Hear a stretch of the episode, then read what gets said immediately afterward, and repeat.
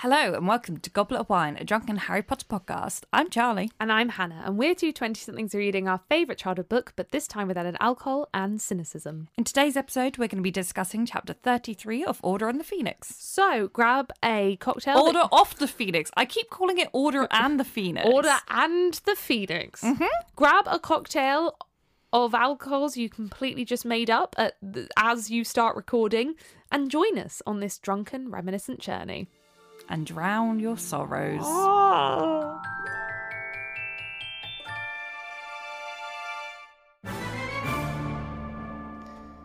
Hello again.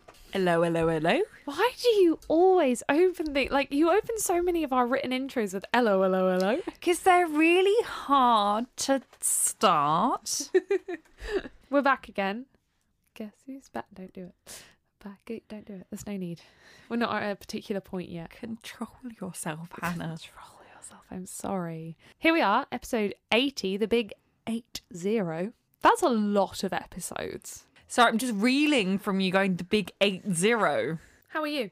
I'm still tired and a little bit hungover, just like I was last episode because we're filming it on the same day. Uh-huh. How are you? I am fine. I actually, mm, yeah, nothing's that new. Really nothing going on with me at the moment. I'm like chill. I'm like fine, you know, vibing.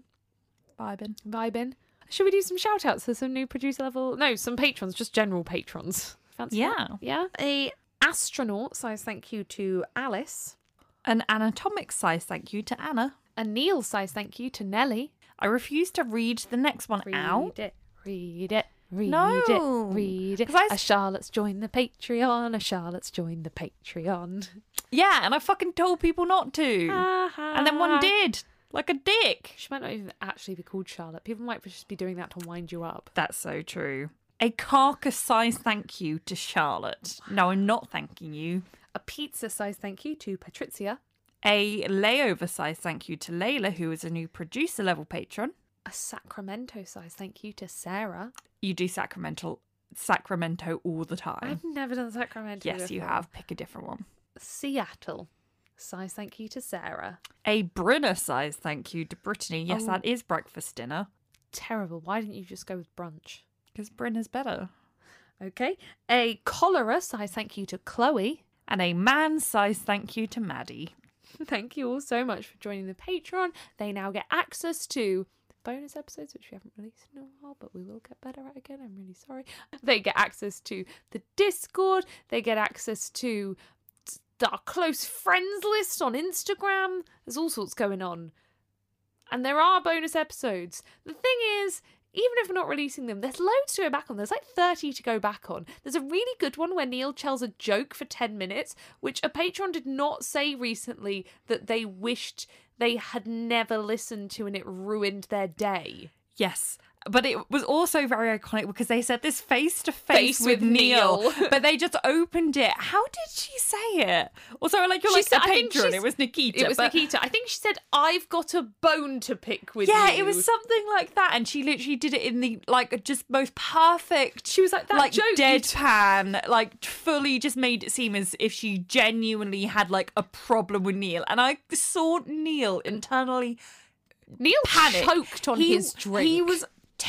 terrified. He clearly thought that he'd like done or said something wrong. I have never seen him look more scared. And then she just brought up the joke and like the relief in Neil's face. But Yeah. it was just one of the best deadpans I've ever seen. But yeah, there's an episode, a bonus episode where Neil tells a joke, and that was the It's reaction bad. to it. So, It's so bad. and you know, we do release bonus episodes in in in waves, in like In waves. five episode waves. Then we take a five episode break, and then we do five again. we could spread them out more, but we don't. No, there's also plenty of good good on there, like um voiceovers for a few of the films, and more will be coming. Oh, yeah. voiceovers of um me watching Twilight for the first time. Oh yeah. Um, so yeah, there are genuinely hours of entertainment on there. So the review that we have today is one that I think was one of the ones, if I might just be misremembering, but I think one of the ones that actually made me screenshot it and send it to Hannah. It's from a lovely girl called Meg who says, Thank you for always being there for me, even if you didn't know you were. It starts Episode 55, 7 minutes and 33 seconds. Quote There has never been a time in my life when I'm sad or upset where I haven't picked up a Harry Potter book. I put on the audiobook and it's like having that warm hug. I'm doing a full series re listen. I think I can tell Charlie and Hannah apart now. and I feel like that line really struck with me because it's how I feel about Goblet of Wine. Especially during COVID, this podcast has been a warm hug and when I'm feeling lonely, sad, anxious, or just need a laugh. So I wanted to say thanks for always being there for me, even when you didn't know you were. I'm Canadian. As well, I'm Canadian, but I'm part British, so I appreciate your perspective on things and that good British sense of humour. Thank you, Meg. That was really lovely. Meg, that was so lovely. Thank you. I'm glad that we're here for you. Should we stop the podcast? yeah, let's quit. Just to be like, Meg, that was lovely. We no longer want to be there for you. We're stopping the book. We're joking, Meg. Thank you. Thank you, Meg. Charlie, what are we drinking today? We are drinking a babbling beveragino. Beveragino. Beveragino? Hey, Did somebody say Did someone say beveragino? Did someone say beveragino? We've not even drunk it. We're babbling, so that's a good sign. if people haven't watched Gavin and Stacey, then they are not going to understand what we're doing right well, now. that it was a TikTok trend, so Yeah, but it's based off that bit in Gavin and Stacey. yeah. But isn't it? people might get it even if they've not seen Gavin and Stacey because of the TikTok trend. gross. Go and watch Gavin and Stacey. Go and watch. It's it's just that and the In-Betweeners are like the most accurate representation of Britain. Like, if you're like, do I understand British culture? Just go and watch The In-Betweeners and Gavin and Stacey. Yeah, you want to know what it's actually like, then yeah. Anyway, if you may remember from two weeks ago, but five minutes ago from us, Snape mentioned the potion a babbling beverage, and we were like, well, let's make one of those. What is one of those, you may ask? Well, what it involves is me and Charlie going to my alcohol cupboard, which isn't a cupboard, it's a alcove in my flat. Yeah, And- full of just dregs of alcohol that we've drunk on the podcast before. We took the dregs of the yeah, me and Neil's alcohol alcove. I like to call it basically just 50% over 50% consists of the dregs of alcohol me and Charlie drink for this podcast. So you like you're like, "Oh, you can make loads of cocktails." No, mm. because It's, it's, weird not- stuff. it's really bizarre stuff. So what we did is we mixed loads of that bizarre stuff together to form a babbling beverage. And we just gave it to Neil, and his reaction was not optimistic. he was like, How does it simultaneously taste of so much and so little? So what we did was we took tequila. Mm-hmm. I'd say like two shots of that. We mixed that with some leftover chambord. I put a bit of elderflower liqueur in it. And then Charlie said, I said, let's top it up with tonic, Tonic. water. And Charlie said, no, have you got juice? And I thought the only juice we had was orange juice, but which we drank last episode, so I didn't want that. But then at the back of the fridge, for some reason, I found a mysterious carton of pineapple and coconut juice. So we mixed it with that You know what this looks exactly like? pond water. No, it looks as if someone has like an incredibly severe UTI. It's kind of like piss coloured, but incredibly cloudy and kind of a bit red, as if there's blood in there. It's like dehydrated piss, blood, and then the cloudiness. Cheers. Cheers. I actually kind of like It's it. It's not that bad. Fuck off, Neil. Neil's such a drama queen. I like it. It's really weird tasting. It is. It's kind of like a summery cocktail. I feel like the juice was actually good cool. I can mostly taste coconut. It is very sweet. I really can't taste the tequila, actually. Neil said it tastes alcoholic. I don't think that tastes alcoholic. I know there's alcohol in there, but Yeah. it's not like. I like it. What the fuck was Neil on about? Anyway, if you want to try our drink, yeah, tequila, chambord, elderflower, and pineapple and coconut juice. I like it. Are you texting him? Yes. Oh yeah, what? I'm just responding. oh yeah, one of the most recent messages was just a screenshot of Hannah trying to lick my face. from the podcast Pub Crawl. Neil, um, which, by so- the way, guys, if any of you don't follow us on social media, you wouldn't have seen the podcast Pub Crawl. Oh, yeah. has happened. By the time you're listening to this, JustGiving will have closed. Thank you all so much for your donations. We raised over one thousand two hundred pounds for our charities, which is just amazing. Neil kindly videoed the whole thing in a varying array of video quality, and we've edited it into a video which is just public on YouTube. So if you go search Goblet of Wine on YouTube, you can find it, and it's called like the Monopoly Pub Crawl. And you can watch, it's basically like a bonus episode, but in video form of us doing the pub crawl. and free. And it's free. Yeah, it's not just for the patrons, it's for everyone. So yeah, go and watch that. Thank you all so much for your donations. We will also just put the link in the in the description. Yes, also that. So yeah, you can go watch that. But yeah, what we're looking at right now is Charlie screenshotted part of the video where I was trying to lick her face. Yeah. Hannah gets very tactile when she's drunk.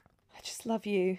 I know you do. Chapter 33 Fight and Flight. Hermione leads them outside, and Harry has no clue what she's planning. Not at all. He's like walking half a pace behind her so Umbridge doesn't realise that he doesn't know.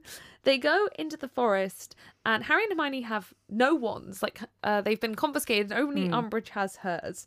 And Harry is like very aware that they're walking towards Aragog is. Yeah. Honestly, He's like, Hermione. I'm really sad that like we never I know that they come in the seventh book in the battle. The spiders, there's like a few mentions of them, but I'm like, I'm kind of sad that we never really got more of a like, you know? They're keeping themselves to themselves. What do you want Yeah, from them? I They're know, chilling. I know. But I also think it's a shame. Like, what I really, really think was like such a missed opportunity was in the seventh book in the battle scene that the car didn't come. Like, that would That have been would've been- such a good. If, That like, would have been way too cliche. Oh no, but I, re- I I know it would have been cheesy, but I would have loved it. But because we do get a bit of a like a run through, like we've got the spiders, we've Yeah. got the snakes, like they, they literally run through the battle, Yeah. seeing all of these horrendous things and like reliving all of the like previous years. Like Yeah. we get a little, you know, we get the Dementors, we get like a little nugget from every book. Nugget, yeah. I just. Could we not have just had it like toot toot and then it just fucking mows down a Death Eater? That would have been a good thing in like the background of the film, Yeah. just being like the Ford Anglia, like Yeah, because we know it's really sassy because it gives them so much sass. I mean, that would be brilliant. yeah, It would. All the Ford Anglia could come now again and save them. exactly. They could drive to London. It would only take 12 hours. well, no, because it's a flying car. Yeah. But I think it's established it took them at least six, even with the flying. But it's more comfortable than, There's also six of them, so one has to sit on the roof or get in the boot. or on each other's laps. Hey. That's just when it turns into like every like teenage smut fanfic when it's like oh and then they had to sit on, on each other's lap and when i say every teenage with, smut fanfic with a brother i and mean sister in the car. I mean my own one, you know, when it was like when like the page Oh, God, I character just sat on the and then they played spin the bottle in the carriage. I'm gonna rip my skin off. I wish you'd written more fan fiction. I know. I could start again. You should petition Mm. Patreon bonus thing. Charlie has to write fan fiction. But I mean, our Christmas bonus episode. no, the I mean last actually two. sit down and write, not our ten minute If, if people give me like prompts, I will. Okay, there you go, people. Hermione is shouting and crashing, so they get surrounded by centaurs, and this is kind of Hermione's intention. She's purposely hmm. trying to draw them in. The centaurs are like, "Get get off our land," and Umbridge starts stating a load of laws at them, and in these laws calls them half breeds and that they're hmm. not as intelligent as humans. Which just like read the room, read the room. Yeah, there's also a line when the centaurs come when it's just like literally a throwaway description where like kind of the narrator describes one of them as um a wild looking black centaur. Yeah, it's And wha- Bane. yeah, and whilst I understand that like the word black could be in there because it's like speaking to the color of the, horse, horse? Yeah. it's still like when y- when you're clearly using this as like a metaphor for indigenous people, and then you've put the word wild in there. I, I picked up on that I too because it was talking about like the level of violence of different centaurs, and like Bane is meant to be one of the most. I think it's Bane, or like yeah, one of the Yeah. ones that's like one of the more protagonist ones is like the most angry, and then it's the wild looking black one. I'm like, Yeah, okay. it's, it's, it's just a whole lot of whole of. You know, it's one of those things where it's like not to give J.K. the benefit of the doubt because we should, but like let's just say it wasn't intended that way. I still feel like if I, a not professional author, um, that is twenty six year old. Like can you know look at this and be like, oh, there's there's just a few words here that we we might want to you know tweak. Uh, I'm pretty sure JK and her editorial team could, you know. yeah, well, yeah, there's a lot. There's a lot going on here that They're we'll get re- into. Yeah. Oh, uh, yeah, I think we should say going into this, like, obviously, this chapter comes with a massive trigger warning. Yeah, we we're- will write in- the actual timestamps in the description. Yeah, so when I actually like get to the cutoff point, I'm, I'll put a very clear trigger warning. It'll be in the description. The whole episode should be trigger warning, but I'm going to put a very clear line in and make sure we kind of talk about it within those lines so people can comfortably listen to the episode. Yeah. Um, yeah, Umbridge like starts stating a load of laws and like saying like half breeds and they're not intelligent, and I'm just like, dude, like you're outnumbered here. Like, what? How did you? Do you really think this is gonna? No, Hermione is like screaming at her to stop because the centaurs are getting angry, and they fire an arrow like over Umbridge's head to scare her, basically. Hmm. A warning shot. Yeah, a warning shot to be like, shut the fuck up.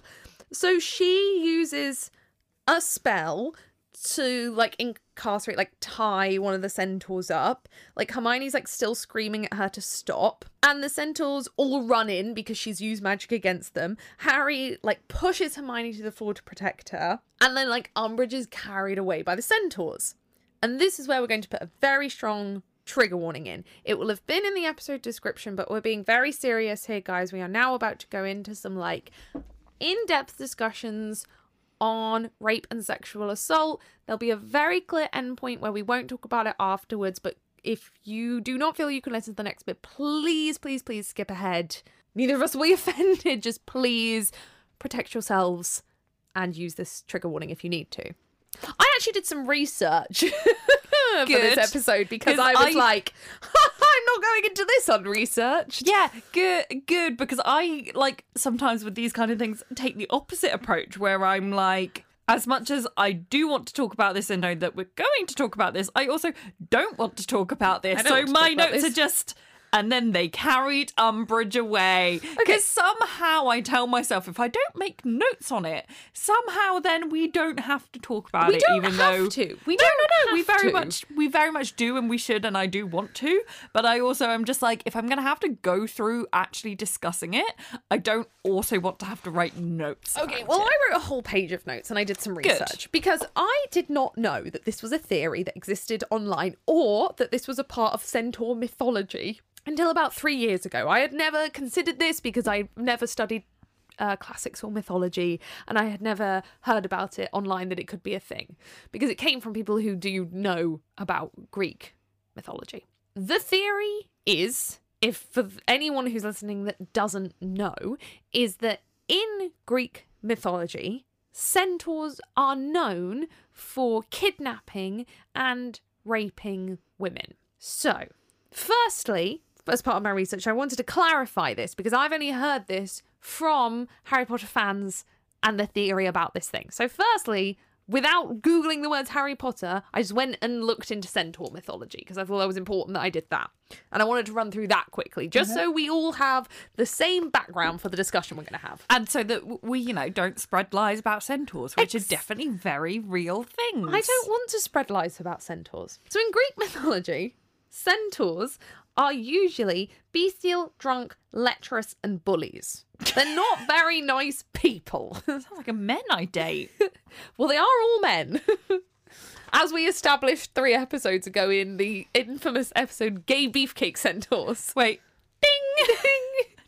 so, in the story of Perithous, not saying that right, Perithous' wedding, after drinking, after centaurs were invited as a kind gesture, bring the centaurs to Perithous' wedding, and they drank a lot of alcohol, and the centaurs became feral and attempted to carry off the bride and other women. Then there's the story in Greek mythology of Heracles, not to be, I don't think, confused with Hercules, but I'm not 100% sure, who tried to run off with Heracles' wife when they were trying to cross a river. A centaur was like, I'll take you across this river. And Heracles was like, okay, take the missus first. And then he tried to run off and r- rape Heracles' wife.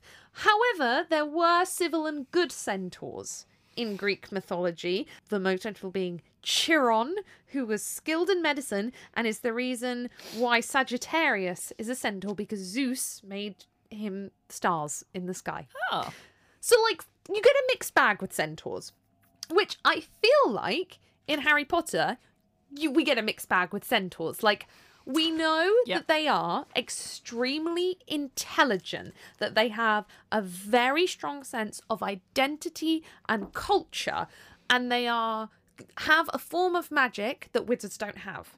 However, we also know that they are violent and, uh, in some ways, and abide by their own laws. They nearly killed Hagrid. They nearly killed Firenze. Like they are, by human interpretation, violent. So we've got a mixed bag with the centaurs in Harry hmm. Potter. So in Greek mythology, they're known for carrying off women and raping them. Which is just, we always say it, don't use magical creatures, monsters as metaphors for people of colour. But, like, especially don't do it when you're then taking, like, a creature that then has this kind of association. But even if she wasn't, let's just let's just put that whole thing aside for a minute. Let's just put the, the centaurs are an, al- an an allegory for tribes or indigenous people or whatever aside for a minute. Do I believe that textually Umbridge is being carried off to be raped at the moment? I actually don't. Okay? I I actually don't believe that that's what's happening textually. Like in the story that we are reading, I don't believe that's what's happening personally. I'm not quite sure. It could be. There's other evidence that comes in later, mm. but like personally, I don't believe that's what's happening. Part of me- However, J.K. Rowling studied Yeah. classics at university, which means there is no getting around the fact that she is perfect. Unlike us two, who I was not aware that this was part of centaur mythology. yeah. She is perfectly aware that this is part of Greek mythology if she, she studied classics. She so she is perfectly aware of what she is implying in this sentence, which is why it was picked up on by people who have also studied classics and Yeah. mythology. I'm really in two minds because I'm like, on the one hand, like she 100% knew about it and it's in there for a reason. But then on the other hand, I'm like, would she do that? Especially, and I know at this point that they aren't kids' books anymore, but they're still like young adult books. I'm like, would she do that? I kind of think she would. I think, I think J.K. likes littering in really dark things. Yeah. Yeah. Um, this is why I don't believe that actually textually that is what's happening, but I believe that she knew when she was writing it that it was an option of something that could be happening. Do you know what I mean? Mm. Just, to, just the bare minimum. Just really gross. To unpack it more, it makes me really uncomfortable because It's using rape as a punishment. not only that as well, but it's using rape as a punishment against a female character who, throughout the books and throughout this series, we've been talking about has used her femininity as a weapon, who has been weaponizing her femininity. And now she's being punished in a way that feels distinctly like a female punishment. Now, I don't mean this in the way that men can't be raped because obviously that is an untrue statement. Obviously they can. But when you think of rape as a punishment, it is historically been used against women. I'm just mm-hmm. going to preface what I'm saying with that so you all understand the context of, of what I'm saying. So, Umbridge throughout the books weaponizing femininity, the high pitched voice, the pink clothes, the girly attitude, the oh, I'm so sweet, now feels like her punishment for doing that is a very female specific punishment because I don't feel like this punishment would have been handed out to the male evil characters. I feel like this punishment is being handed out to Umbridge hmm. because she is female and because she has weaponized Yeah. her femininity. And then there's also like the added layer on top of that if you buy into the theory that a lot of people have that Umbridge is a trans character. And then it's like you're getting a trans woman being punished by being raped. It's just I, f- I feel like I don't even have like there there is so many layers to why this is like disgusting and wrong and quite frankly should just not have been put in the books. Yeah, and like obviously, Umbridge deserves reprimanding and punishment for her actions in this book. She has been absolutely abhorrent. But this punishment feels like one of these like punishments that's like leveled out by the individual of being like, oh, I got punishment in my own way. Do you know Yeah. what I mean? It's not like I know there can't be state mandated punishment at the moment because the the State government is- is, yeah. corrupt. But it feels like I got her back in the way that they knew how. And the thing that made me really uncomfortable as well is that a lot of the time Hermione is an extension of J.K. Rowling. Like, hmm. especially in some of her worst points, she shows what we know of J.K. Rowling's sexism. And Hermione is meant to be an extremely intelligent person. And I feel like, and this might be making too many leaps, but obviously J.K. Rowling knew about the history of centaurs. Hermione makes a conscious decision to get Harry out of this situation by using the centaurs. Now, she's put in a really difficult situation. She has seconds to think of what to do. She panics and chooses to do this. However, even if she didn't know, or even if it's not real in the Harry Potter text that the centaurs are carrying off Umbridge and raping her, we do know textually that they almost killed Hagrid and mm. they almost killed Firenze. And Hermione's like, I'll use that.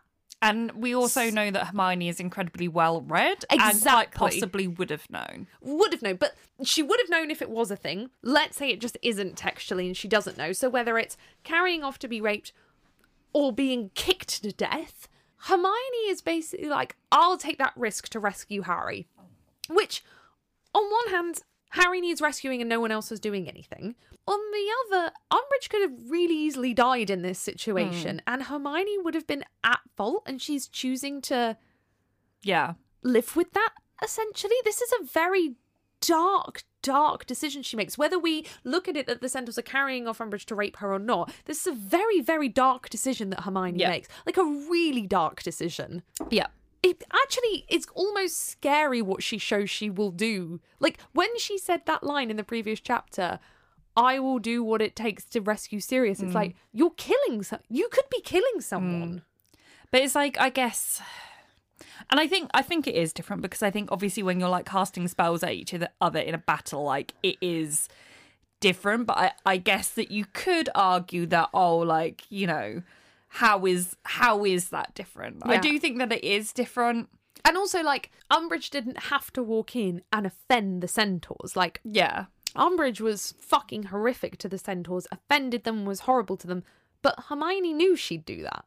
Hermione is an intelligent person. yeah, And then there's the whole level if J.K. Rowling knew the mythology of centaurs, which she did, then even if we don't believe textually that Umbridge was raped, which is open to interpretation, then she's implying that Hermione knew that too. Mm-hmm. and also that if this was a thing that centaurs do, why are they on a school grounds? Exactly. This And is a I know that it's like- to it. I know that it's kind of hard, like where are the school boundaries in terms of the forest, but like. Well, this is the other thing because this is why a lot of people say that the whole rape theory can't be real because this concludes with Dumbledore wading in and pulling Umbridge out, and Dumbledore is unscathed. If Dumbledore had waded in, he would have known what had happened. Let's say if it's hundreds of centaurs raping her. He lets them continue living in the forest where there are children less than a mile away. Like, I know that the centaurs aren't bound by law and they literally hmm. say, like, we don't go where the ministry tells us it's our, but like, And I know that also. is this not an extremely unsafe Yeah. decision with a school full of fucking children? Yeah, and also they are a metaphor for like tribes and indig- indigenous people. Then it's then really questionable to be like, oh, like you should move them away. But it it's more like. The safety of the Should- children like- is kind of more. I mean, I feel like it's just a wider issue that why is there this like big evil forest on a school grounds? You know, it's with just killer spiders that pick Dumbledore a knows better about, location for a school. killer centaurs that Dumbledore knows about. I mean, I Yeah. know the forest is out of bounds, but it is kind of within the mile radius. and it's not like there's a big fence either. Maybe we need to build a big magical fence. Yeah, build a wall. Keep the centaurs that no. I just never thought about this bit till three years ago until I read the theory. And now I'm just like, we know that dark stuff comes into the book. We've already talked about the whole Bertha Jorkins baby thing. But something about that, I'm about to say something really weird. It felt like almost a okay literary literary level of dark where children would never have got it. We know Voldemort is super evil, and the theory of what he did just confirms how even more evil he is. This feels like it's J.K. Rowling doing a fuck you somehow. Mm. I don't know why it Yeah. feels different. I think it. I think for two reasons. One, I think that because Voldemort is such a shit villain, because he's so impossible, and I actually think that the Bertha story kind of makes him a better villain. I agree, yeah. In that it's actually quite real. Yeah. And it's Yeah. one of the only times we actually see Voldemort doing something evil that is, like, I say plausible, obviously, to a certain degree of that story, but like where a lot of elements of it are like genuinely like plausible in our world. Yeah, violence that is Um, enacted against women. Exactly. So I feel like that kind of makes him a better villain. And then I think as well because Umbridge is a realistic villain, including this is like I mean, you know, the Bertha thing was fucked up. We talked about it a lot at the time, but including this is so fucked up because it's like we all do know an Umbridge, but that's not to say that we all are like, oh yeah, you know what's a good pers- per- punishment for that person I know in real life that's like Umbridge? Gang rape. Yeah, It's, like it's no not one... a suitable fucking punishment, J.K. Rowling. It's something you hand out. And also, what makes. But what, one of the things. I know we know that J.K. Rowling is a shitty person, but like. I struggle to believe that. Well, no, I don't struggle to believe she's so shitty. So shitty because we know that. But like, for a woman who has been abused by a man to put this in a book is just it, it it honestly more makes me sad more than anything because like mm. s- just like with transphobia in general a fucking victim of the patriarchy like all of it comes down to fucking patriarchal views Yeah. Yeah, it just should not have been included on literally so many levels. Like it, but i feel like it's not editor's fault for not picking up on this because you need to know your fucking greek mythology which they probably mm. didn't. But is j.k rowling sitting on this lump of information? I refuse to believe she wasn't if she studied classics. Yeah. And I think as well like knowing what we know about JK Rowling now and you know there's all of the theories and kind of like you know I'm I'm and I'm not saying this like oh like I think that J.K. Rowling wrote Umbridge to be a trans character, but I think that J.K. Rowling's transphobia naturally just leaks into the character. yeah in the way that she's described. So I think that a reading of Umbridge as trans is very valid, although, you know, fuck the whole trans villain thing. Like, fuck that anyway. But, like, there are many, many people that read her as a trans character, and it just then becomes like just even more fucked up because then it's like J.K. Rowling's personal vendettas, and I don't think that she. It's almost like did she kind of view Umbridge maybe not necessarily as oh yeah like 100% she's trans, but associated her with certain elements of transness, and therefore she was more okay giving her this. Well, there's definitely whether you view her as trans or not. There's we know that Umbridge is performing feminine mm-hmm. act. She's perf- she's performing Yeah. femininity to her advantage, which people like J.K. Rowling view as what trans people are Exactly, doing. because that's what I, I I do just want to like clarify, just so that people know what I mean when I say that like people think that Umbridge might be trans. It's not because she is an accurate or good representation of a trans person. It's because it's very much how a horribly transphobic person like J.K. Rowling would write a trans person. Mm. Yeah, yeah. Just to make that clear, I'm not being like, oh, I think that Umbridge is trans because I think that trans people are like that. I'm Yeah. saying this is how a transphobe would write a trans character. Yeah.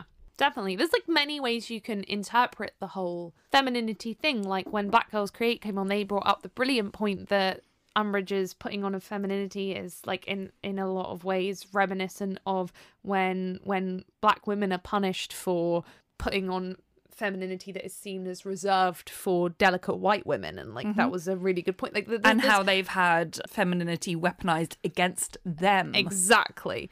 Exactly. So there's like many, many different interpretations here, but the centaur thing, I feel like a lot of it boils down to a feminine punishment. Mm. You wouldn't, to put it really bluntly, you wouldn't punish Voldemort at the end of these books by having him raped, would you? No. You just wouldn't. It's just not how it's going to end, is it? No. And and then there's the additional layer of the whole race issue. And when mm. you literally in one paragraph have it called out that a character is wild and black mm. and then like a few paragraphs later have it implied that they're then raping someone. Like I just Jesus Christ, like who proofread this. Sorry, I'm not Hannah's laughing. laughing right now because is really struggling with her pop socket while she's saying all these socket, pop filter, pop filter It- while she's saying all these serious points. So she's making all these serious points, and all I'm seeing is her like it keeps falling against her face, and she's And pushing it, and I'm like, push it up, and then it rotates and falls down. It's doing it right now. It's falling down I'm right not now. laughing at the serious point Um, Carry on. I'm sorry, I'm not looking at you. Thank you. Yeah, I just don't understand how this got published. And I understand that we weren't kind of, you know, socially in the place that we are now back when this was published, but I mm-hmm. still feel like this is just just so many red flags. Just editing Hannah, just voice noting in to say, I feel like what we were talking about at the beginning that we said we'd swing back to, we just touched on lightly but didn't swing back to fully. So I just want to voice note in to like clarify because we didn't come back to it fully that the centaurs are both are likened to indigenous and tribal cultures in the books like they seem like an allegory for that in the way they're described. And we just touched on the fact that obviously um, the descriptions that was used for Bane, which was wild and black, is really disturbing when you then think that there's then connotations that they're carrying off and raping people. But in general, the centaurs being likened through the text to indigenous characters also like harkens back to this this fear mongering that indigenous people people of cultures that white people don't understand are going to carry off and rape pure white women. And this was a scaremongering tactic that was used for centuries as an excuse to kill indigenous and tribal cultures around the world even when that wasn't true and wasn't something that was happening. So it's just a really really great bit of the book um great And it, even if I'm going to put the whole rape thing in a box, I'm going to put it in a box. Mm-hmm. Putting all, even putting all that in a box, the decisions that Hermione makes are just really fucking concerning. Not only does she be like, well, if she dies, she dies. I've saved Harry, but also she's like, I'm gonna. Hermione is a person who fights for the people who don't have voices. She tries to fight for the house elves, and yet she's also willing to use the centaurs for her own bidding. This is why Hermione, in a lot of ways, does have really Slytherin tendencies because she's hmm. like, But it's also I will get Harry out, come hell or high water. yeah, it's also why she's a really good example of white feminism. Yeah, like at the end of the day, Harry is her best friend and she did what she needed to do to get him out. And that, you know, she made some decisions. But yeah, she says she wants to help people who don't have voices. And yet in this moment, she's perfectly willing to use the centaurs to do her bidding. Is that good or bad?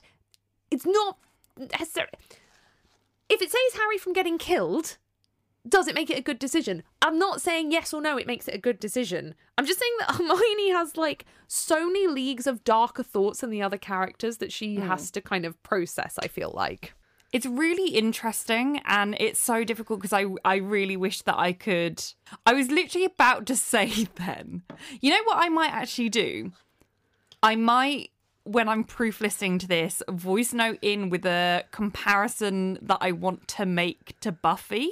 Okay. Because I can't say it in front of you or in front of editing Hannah. Because I almost said leave the room and then I was like, she's gonna edit, Edit the episode. So I might, if I can be bothered, voice note in just with the comparison that I want to make to Buffy because I just don't want to ruin it for Hannah.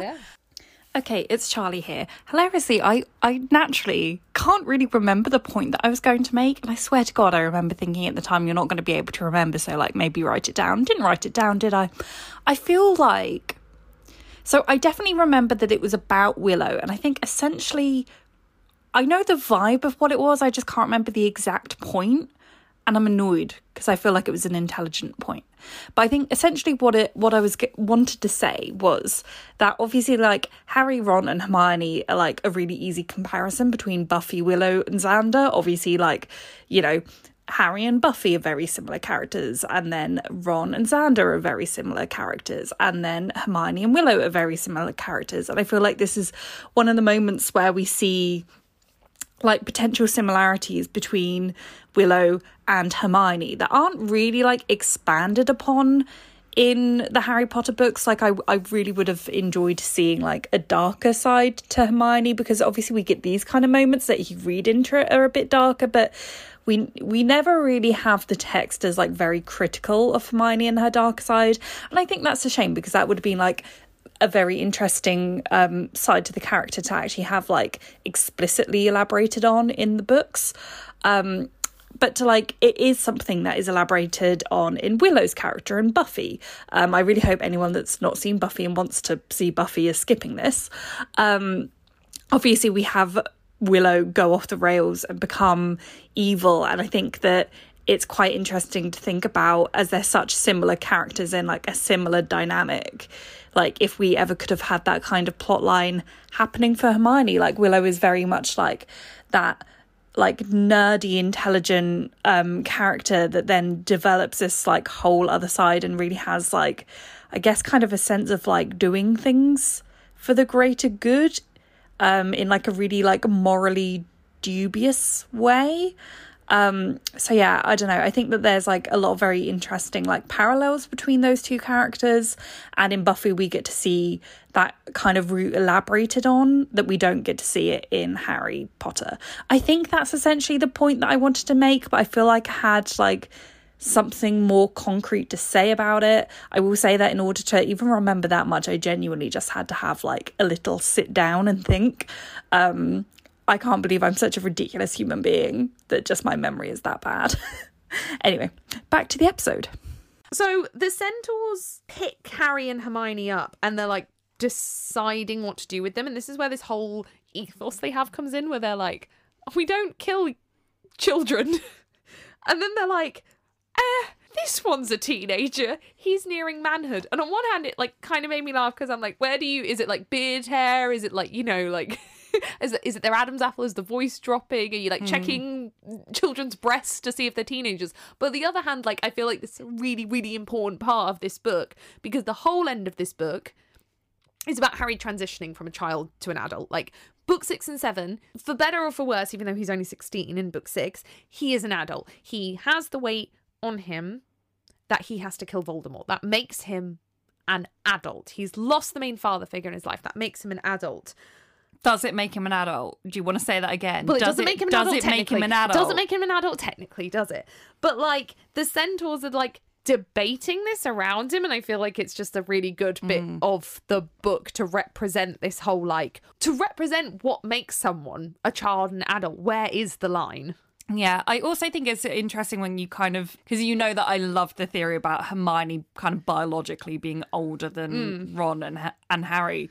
So it's kind of interesting when you put that then into the mix where you're like, really, is Hermione not in essence potentially older? Mm. Yeah. How so? How do you define adulthood? But then also, is that like a convenient thing from J.K. Rowling where she doesn't want to question Hermione's adulthood. She wants her to be the child because she knows if Hermione's an adult, what the centaurs would then want to do. Yeah. I feel like the centaurs are centering it around Harry because they clearly have a not just patriarchal society because they're only men, a, a, a male focused society. So they're going to turn determine whether Harry's a man or a woman to make this decision. Yeah. But like at the end of the day, whether Harry has grown beard hair or not, what stage of puberty you think he's in, they're both wearing their school uniforms. Yeah. Like, and like, you know that Dumbledore exists, you know the school exists. If they're in their school uniforms, they're fucking children. Yeah. Like, at the, but at the end of the day, they're like, this one's near manhood. He's wearing his school uniform. Mm. No, he's not. But it's also really weird as well because they know the prophecies about Harry, so surely they're not going to harm him. And I un- and I understand that it's not like they owe the Wizarding World anything. Like they don't have to be like, oh yeah, we're going to keep your chosen one alive for your own benefit. But at the same time, it, and and I know that we kind of see them as this kind of like we see them as Switzerland, you know, mm. in that they're like neutral ground. But surely, if something is prophesized, then They're not gonna get involved because then you'd people ruin that the prophecy. respect the prophecy, they're not going to be like, yeah, we know that the universe has this grand plan that we've been seeing in the sky for like twelve over twelve years or whatever, but like, yeah, we you now. killed him. Sorry. Does that make a difference to the war? so while they're trying to get out, Hermione, being an idiot in this moment, she's like, "Oh, "We brought, we came here because we thought you'd help them drive Umbridge off." Why would you say that? You've just You've just seen how they react to like doing human but what I what idiot. Hermione is a dumb, smart person. They also say like when they're like, yeah, yeah, no, they're adults. They say they can join the woman. They're bringing Harry, so- so Harry doesn't get. Is Harry getting raped? What's happening? That that depends on how JK meant it. What are they doing if they're not raping them? Why does Umbridge come out physically unharmed, but mentally fucking traumatized? Exactly. Exactly. Like, But what do they mean when they're that like can only these be one thing. It Uh. can only be one thing, surely. Surely. Well, what do they mean then when they're like these two can join the woman? You know what it means. Are they carrying off Harry now as well? That's not in mythology. I hate even saying this, but maybe they would make him Watch, yeah. watch Yeah. or participate. I hadn't thought of participating, I only thought of watching. Good, yeah. Heavy. This is the end of the trigger warning. If you're joining us again, there will be. We're still going to discuss what happens in the rest of the chapter. We're still going to mention centaurs, but we're not going to mention anything Rape. rape, and anything else to do with sexual assault. So that was um, lovely. While the- centaurs are discussing what they're going to do, Grawp appears because everyone is appearing in the same clearing in this forest. He's shouting Hagger, which means he wants Hagrid. And yet, like, Harry doesn't get this. Harry, it's so obvious. Hagger, it means Hagrid. Harry's an idiot. He really is. He spots Harry and Hermione, remembers that Hermione is called Hermy, and says, Hermy, where Hagger?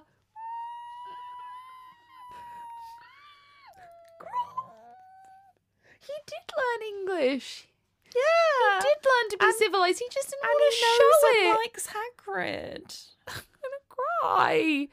I feel like this is like I'm sorry, not to compare Grawp to a cat, but you know when you go away and then you come back and your cat makes a fuss of you. Yeah. It's like that. Yeah, like, yeah, Grawp was angry that Hagrid brought him here, but he wants him. Yeah. Could also be Stockholm syndrome, but you know. Yeah. We'll Admittedly. I'm going to ignore that and Yep. just be like, oh, Grawp. The centaurs open fire on Grawp's face, and Harry and Hermione just make a run for it. They're like, yeah, Grawp can deal with it himself, which, like, I suppose fair enough. He's 16 feet tall, but, like, Yeah, he's just, like, batting They don't have centaurs away. so What are they going to do? What are they gonna do? Sorry, Grawp, bye. So, yeah, Harry and Hermione make a run for it. Harry is immediately just so pissed off at traumatized Hermione. He's like, great plan. And Hermione is just like crouched by a tree, just shaking. And Harry's like, what the fuck are we going to do now? Uh, and Hermione's Not- like, uh, Not Harry's finest moment. just yell at your friend who stopped Yeah. you getting Crucio. And she's like, and he's just screaming at her. yep. Nice one. I mean, but then part of me, like, okay, so, like, not that I get him yelling, but we know that time was of the essence this entire time. And it has been at least, like, I've been trying to work it out realistically how much time has been passing. And I think since the vision, at a minimum, it's been an hour and a half. Yeah. If you think of, like, organizing the plan, getting the visibility, go- going into the office, being captured, the walk into the forest we know took a fucking long time, and then this whole fucking debacle with the centaurs and Grawp. That's Yeah. at least, at minimum, an hour and hour and a half. Yeah. That's a long time. Mm-hmm. So Ron and the others just appear, which like, no, so how did they find them? So yeah, Hermione says to Harry, "How are we going to get to London?" And then, literally in the text, it's a familiar voice said, "We were wondering that." And then there's a line: "They instinctively moved moved closer together. together."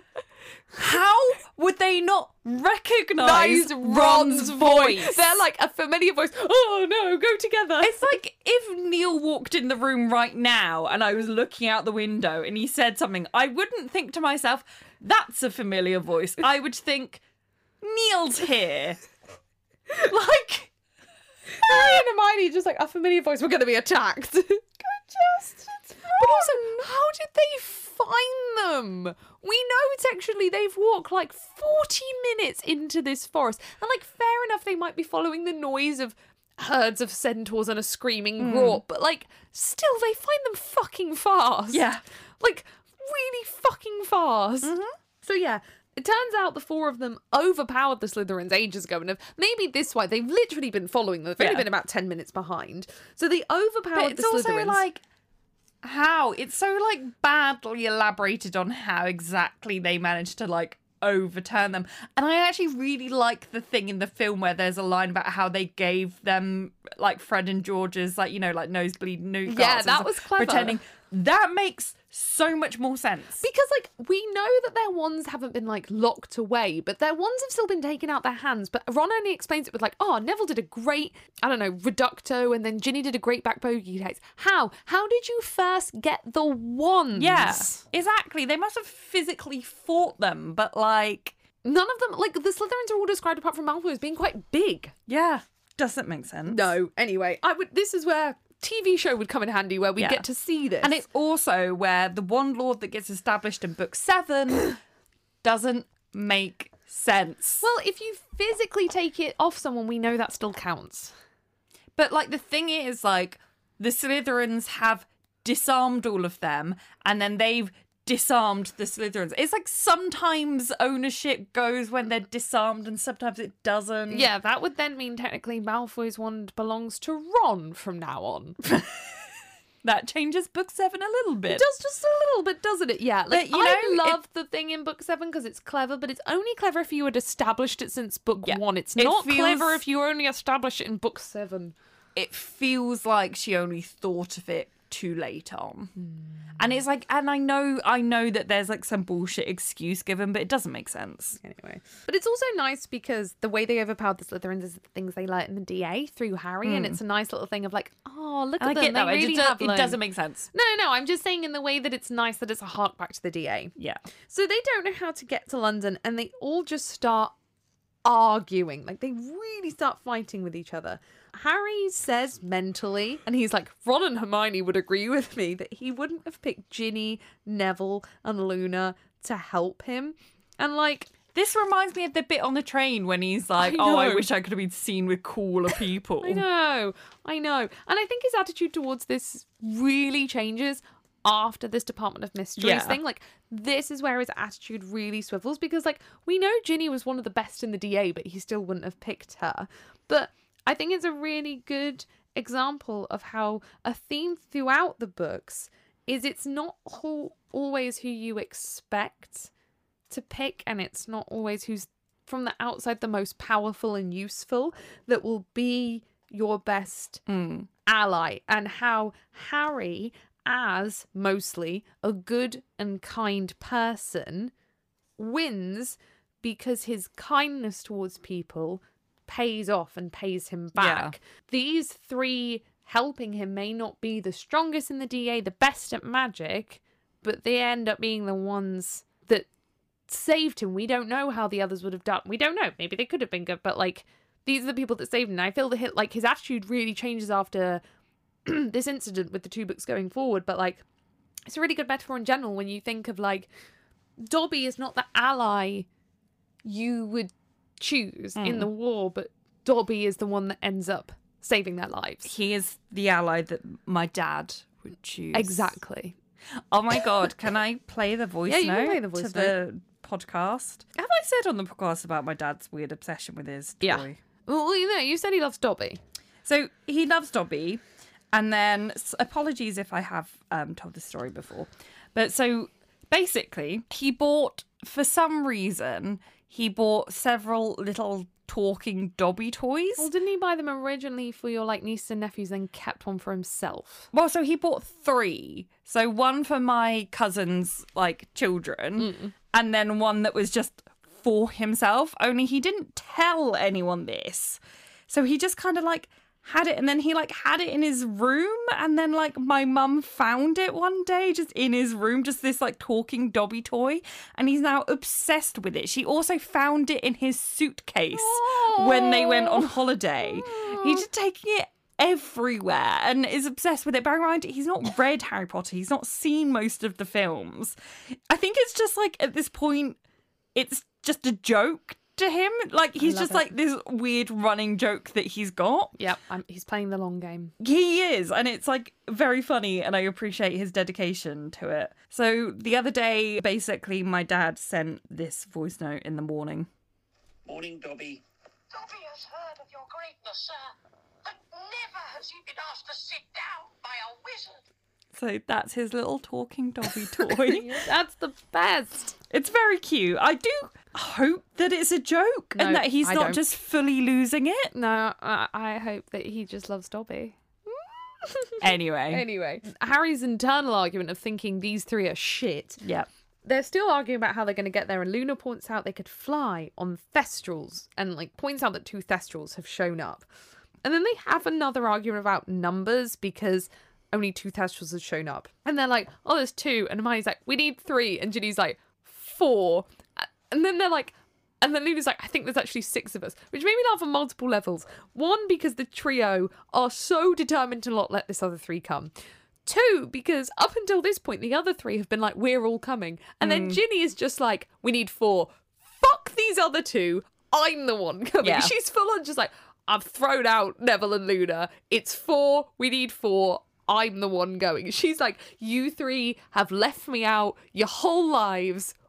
Watch me. Yeah. Here I come. Iconic. And then it's just Luna's like, we actually need six. And they continue having this argument of being like, who's going to come? And this is where I feel like Harry wants to save Sirius. Hermione, we know, is very aware of what she's getting herself into. She's already possibly killed Umbridge. Like, she knows what she's she might die. Ron probably knows as well. Like Ron has been aware of this for years. The other three, I get why they want to go with Harry, and I think in their position, I would too. But I actually really get Harry's annoyance at them wanting to come because I don't think they understand what a life or death situation this is. Like, I think at this point, they're just thinking, we want to help, we want to make change, we hmm. want to do something, without actually considering that they really, really could die in this situation. And although I think Harry considers that something bad might happen, I don't think it's until the next chapter where he's standing in front of that row of orbs, realizing Sirius isn't there, hmm. that he has led his friends to their deaths, even though he tried to insist they didn't come. Like, Yeah. maybe he should have insisted harder because there's a it's really fucking lucky these six don't die but i just hmm. don't feel like ginny neville or luna understood it in the slightest. No. and it makes me sad that they're at their innocence like it makes me upset. Yeah. then harry's like oh well there's two. Me and ron will go ahead. And hermione's just like are you fucking shitting me right now? Also what the, what were those two gonna do you would die immediately you two like fuck off Just ridiculous. they would die immediately Yes. without Hermione. I love her just like, you're not leaving me behind. Brilliant. It's just annoyingly sexist as well that Harry's like, yes, Ron will accompany me. Well, he's, Why? kind of like He's useless. It's kind of like Hermione's covered in blood, so will attract more Thestrals. I'm like, yeah, but she's useful. Hmm. Harry finally relents because a load more Thestrals turn up. He's like, okay, yeah, you can all come. And yeah, it just made me like, I know none of them end up dying, and the most injured end up being Hermione and Ron, which I think I'll go into a lot because I find it quite like poignant to the series. Like it's so easy that they all could have died, and it's not Harry's fault because they really he really didn't want them to come and he Yeah. tried to stop them coming. But I just really do feel like these chapters are the turning point from innocence to Yeah. experience, innocence to adulthood. Like this I know these books go through a transition period, and I know book four is where you hit the dark patch, but I still feel like something about this book is giving me a lot more vibes of actual the end of childhood Yeah. as they fly away into the sunset. Do, do, do, do, do, do.